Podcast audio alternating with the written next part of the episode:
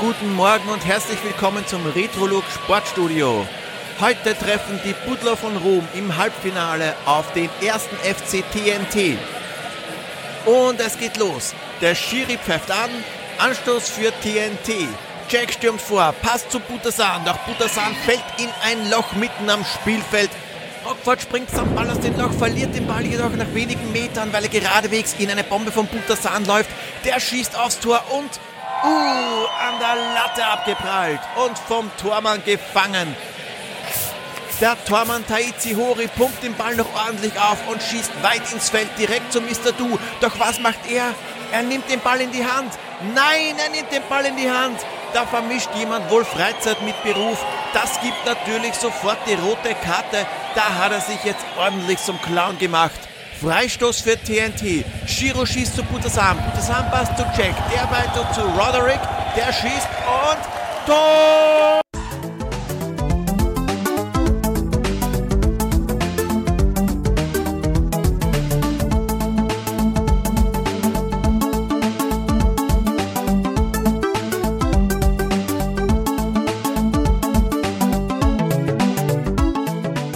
Grüß euch die Madeln, Servus die Burm, Retrolog, der Retro Pixels Podcast.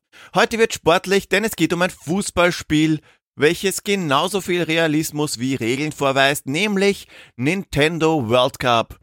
Nintendo World Cup ist 1990 für das NES und 1991 für den Game Boy erschienen, wurde von Nintendo gepublished und ist folglich ein Nintendo-Exklusivtitel für den Game Boy und das Nintendo Entertainment System, zumindest in Europa und Amerika. Denn in Japan war Techno selbst der Publisher und portierte das Spiel in seiner Originalform auf mehrere Systeme, aber dazu später mehr. Als Studio zeigt sich, wie gesagt, Technos Japan verantwortlich. Das von drei ehemaligen Data East Mitgliedern gegründete Studio machte einige eigentlich recht bekannte Spiele. Da hätten wir zum Beispiel Karate Champ, Double Dragon 1 bis 3, WWF Superstars oder Shadow Force. Zu guter Letzt brachte ihnen das aber nix.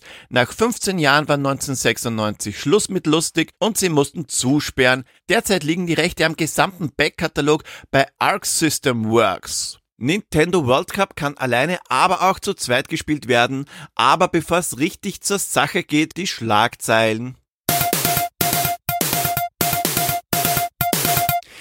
Nintendo World Cup erschien 1991 für den Game Boy. Das ist jetzt nicht wirklich eine genaue Angabe, aber fürs Original am NES habe ich eine, weil das erschien am Freitag, den 18. Mai 1990. Nehmen wir also genau den Tag. Ebenfalls am 18. Mai 1990 hat die WHO, die Weltgesundheitsorganisation, Homosexualität aus der Liste psychischer Erkrankungen gestrichen. Wie mit schockiert, dass das erst 1990 war. Der Paragraph 175 des deutschen Strafgesetzbuches, der sexuelle Handlungen zwischen Männern unter Strafe stellte, wurde seit seines Bestehens 1872 zwar ein paar Mal geändert und abgeschwächt, aber erst 1994 komplett gestrichen. Österreich hatte mit Paragraph 209 was ähnliches auf Lager und der bestand sogar bis 2002. Auch am 18. Mai 1990 unterzeichneten die Finanzminister Theo Weigel und Walter Romberg einen Staatsvertrag, und zwar den zur Währungs-, Wirtschafts- und Sozialunion zwischen der Bundesrepublik Deutschland und der DDR. In Kraft getreten ist er gleich am 1. Juli 1990. Und der Filmstart ist diesmal kein Filmstart, weil im Mai 1990 einfach filmtechnisch nicht wirklich viel los war. Deswegen machen wir einfach einen Serienstart draus. Im Mai 1990 lief bei RTL Plus das A-Team an, war aber keine Ersterstrahlung, weil die war schon ein paar Jahre früher auf ARD. Das A-Team brachte es auf geschlagene 98 Folgen, wurde aber trotz verzweifelten Rettungsversuchen aufgrund der sinkenden Zuschauerzahlen abgesetzt. Damit aber auch mir die Zuschauer bzw. Zuhörer nicht schwinden, gleich einmal die Zeitung wieder zugemacht und zurück zum Thema. Zumindest fast, weil wir haben heute wieder eine Pixel Queen. Und zwar Sharkbender. Sharkbender hat wieder zugeschlagen und das Spiel der heutigen Episode erraten. Gratulation Sharkbender, Sticker und Urkunde solltest du eigentlich bereits erhalten haben. Mach weiter so, weil vielleicht gibt's Ende des Jahres noch einen Zusatzpreis. Wenn ihr auch Pixel Queen oder Pixel King werden wollt, müsst ihr nur zuhören, weil auch diesmal habe ich in der Episode wieder drei Hinweise auf das nächste Spiel untergebracht und damit es nicht gar so schwer ist und man die Hinweise auch als solche erkennt, läuft die Maschine mit den Ping, also immer wenn es pingt, Habt ihr einen Hinweis gehört? Hinweise kombinieren und mir als Kommentar, E-Mail oder über die sozialen Medien eure Vermutung flüstern, was denn das Spiel der nächsten Episode sein kann. Der oder die schnellste gewinnt den hochgradig adeligen Titel des Pixel King bzw. der Pixel Queen der kommenden Episode. Und ja, es gibt auch gleich was dazu zu gewinnen. Und zwar Ruhm und Ehre auf der einen Seite und einen Sticker zum Angeben plus Urkunde mit Siegel auf der anderen Seite. Macht sich sicher super im Lebenslauf bei zukünftigen Bewerbungsgesprächen. Okay, jetzt aber wirklich zum runden Leder. Ein Fußballspiel. Ich hätte wirklich nie gedacht, dass ich mich einmal so intensiv mit einem Fußballspiel beschäftige. Sollte ich einmal eine Wunderlampe finden und mich der Djinn nach drei Wunschspielen fragen sollte, wäre garantiert kein Sportspiel dabei.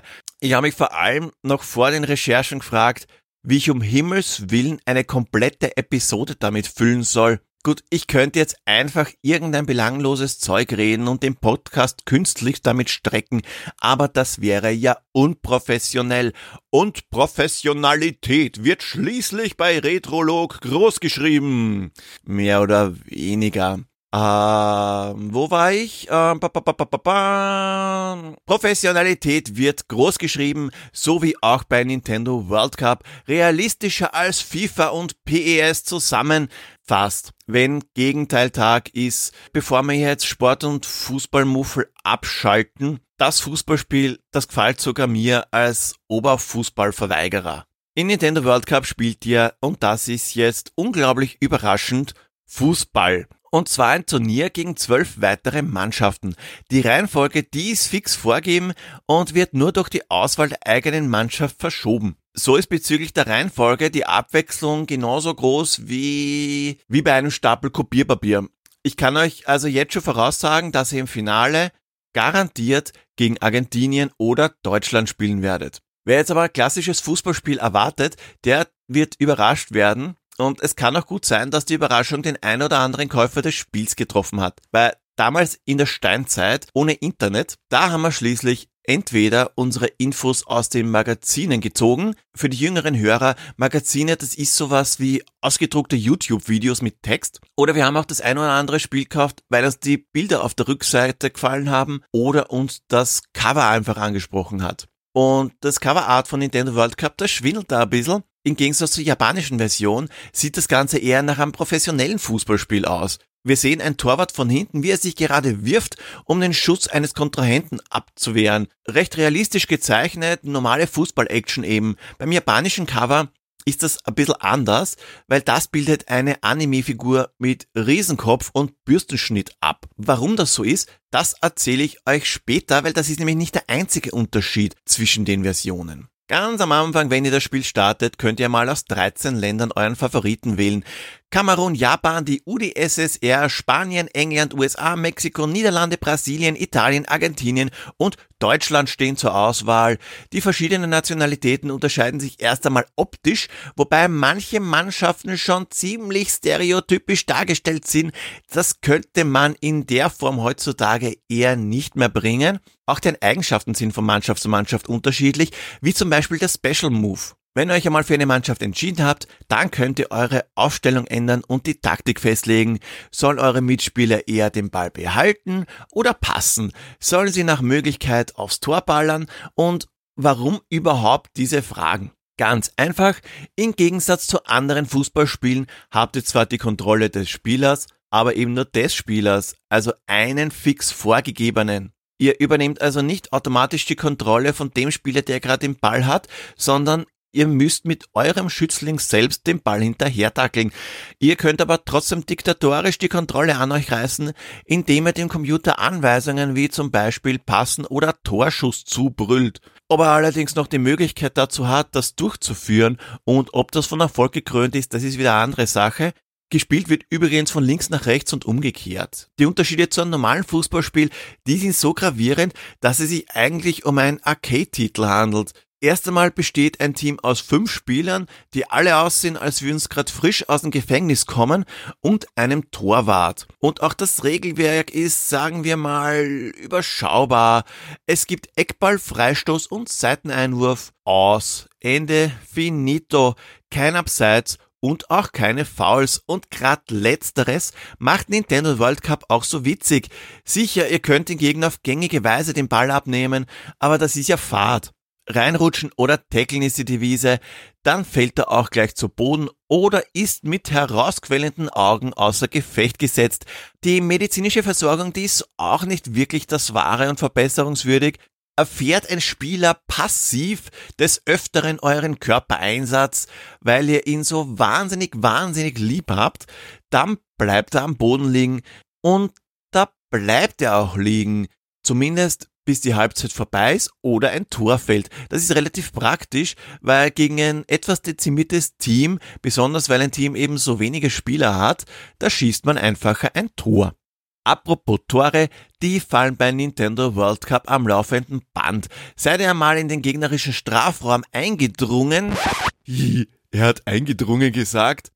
Ihr habt es schon gesagt, Profi am Werk. Also Seid ihr mal im Strafraum, ist es besonders am Anfang nicht sonderlich schwierig, den Ball im Tor zu versenken. Keine Sorge, das bleibt nicht so. Die KI wird vom Match zu Match natürlich intelligenter, mehr oder weniger. Noch einfacher Tore schießen könnt ihr mit euren Special Move, den ihr ganze fünfmal pro Halbzeit einsetzen könnt. Mit A und B gleichzeitig schießt ihr den Ball unaufhaltsam Richtung Tor und der mäht wie der Hammer Mjölnir alles nieder, das sich ihm in den Weg stellt.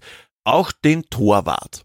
Ihr müsst nur aufpassen, dass ihr den Schuss nicht zu weit hinten durchführt, also zu weit an eurem Tor, weil dann kann es sein, dass der gegnerische Torwart den Schuss halten kann. Auch wenn es jetzt nach einem unglaublich einfachen Spiel klingt, spielt es einmal und versucht in späteren Runden lang genug im Ballbesitz zu sein. Praktischerweise gibt es ein Passwortsystem, damit man nach einem verlorenen Match oder wenn keine Zeit mehr zu spielen ist, nicht wieder ganz von vorne beginnen muss. Die Matches in den unterschiedlichen Ländern, die bringen auch unterschiedliche Fußballplätze. Egal ob Gras, Eis, Sand, Beton oder Asche, hier wird überall gespielt und jeder Belag hat auch andere Eigenschaften. Teilweise liegen sogar Steine am Spielfeld herum. Für zwei Spieler da bietet Nintendo World Cup zwei Spielmodi, nämlich Tournament und VS-Match. Der Turniermodus, der ist gleich dem Einspielermodus, nur eben zu zweit. Im Versus-Modus, da können sich die Spieler Mano a Mano prügeln. Hier ist die Auswahl zwar auf fünf Mannschaften begrenzt, aber ihr könnt euch euren Wunschbelag aussuchen. Und nun zum japanischen Original, das zumindest bei mir für einige Aha-Momente gesorgt hat, wobei japanisches Original auch nur halb stimmt. Die Vorlage des japanischen Gameboy Ports ist nämlich Nintendo World Cup, also die europäische bzw. amerikanische Version. Das ist wiederum eine Lokalisation vom Original am NES. Ich sag's gleich, ich kann den kompletten Namen nicht aussprechen. Neketsu Köke Doiberubu Sakehen oder so ähnlich. Hat fast geklungen, als würde ich euch verzaubern wollen oder so. Ist halb so schlimm. Übersetzt sprechen wir von heißblütiger Highschool Fußball Club World Cup Edition. Interessant zu wissen ist, dass es sich um ein Spiel einer ganzen Reihe, nämlich der Kunio Kun Reihe handelt.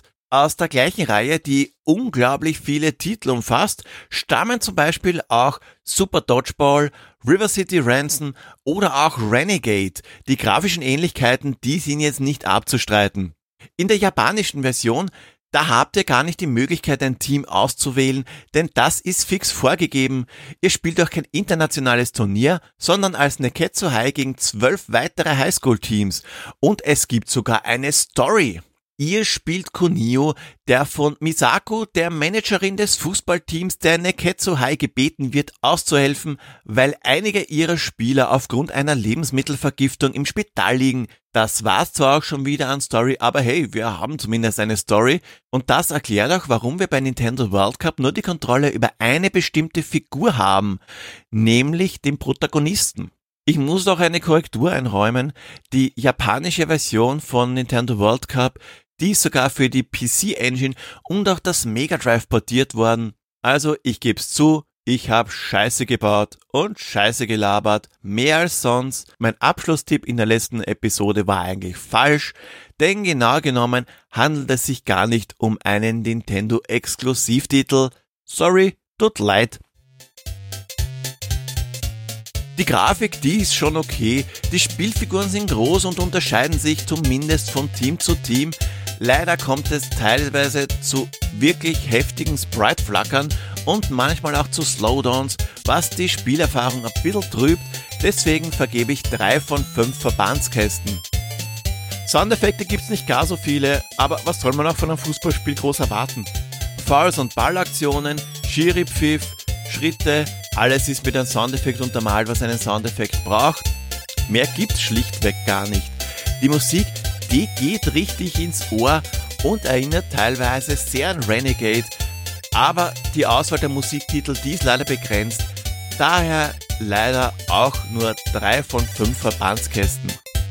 Gesamt gesehen ist Nintendo World Cup ein Titel, den man spielen kann, aber nicht zwingend muss. Das Spielprinzip, das ist ungewöhnlich, kann sich aber mit der Zeit abnutzen. Nintendo World Cup macht Spaß, aber nicht als Dauerbeschäftigung. Insgesamt Durchschnitt also 3 von 5 Verbandskästen, aber trotzdem ein Titel, den man zumindest einmal gespielt haben sollte.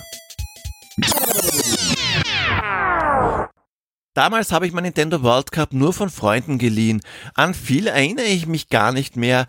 Ich weiß, es hat Spaß gemacht, aber ich bin nicht weit gekommen. War mir aber damals wurscht, weil die Prügeleien, die waren unterhaltsam. Heutzutage habe ich versucht, Nintendo World Cup eher mit Taktik zu spielen, ging nicht. Vielleicht, weil ich generell bei Fußballspielen ziemlich schlecht bin oder weil Nintendo World Cup gar nicht darauf ausgelegt ist. Wahrscheinlich ein Stück vom beiden. Spaß gemacht hat's trotzdem, wenngleich der Spaß nur kurzweilig ist. Aber Nintendo World Cup ist für ein, zwei, vier Partien immer wieder gut. Wenn ihr Nintendo World Cup heute spielen wollt, da müsst ihr zu den alten Cartridges greifen, aber die sind nicht allzu teuer. Gebraucht solltet ihr Nintendo World Cup für den Game Boy für um die 5 bis 7 Euro bekommen.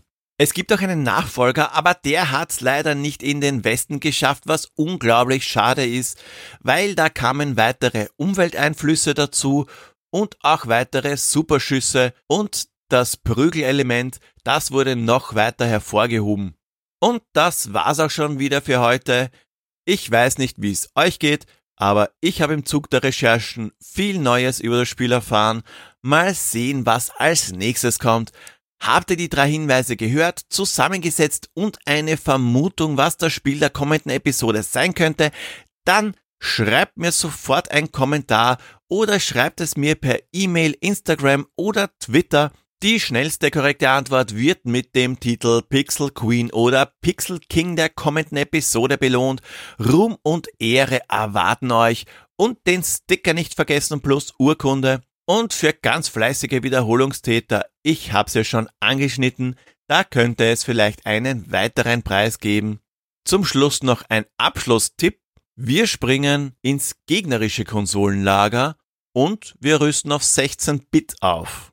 Und nicht vergessen, wenn ihr nicht gleich zum Schuss kommt, nicht verzagen mit einem Druck auf den A-Knopf, da wird der Ball zu euch gepasst. Baba!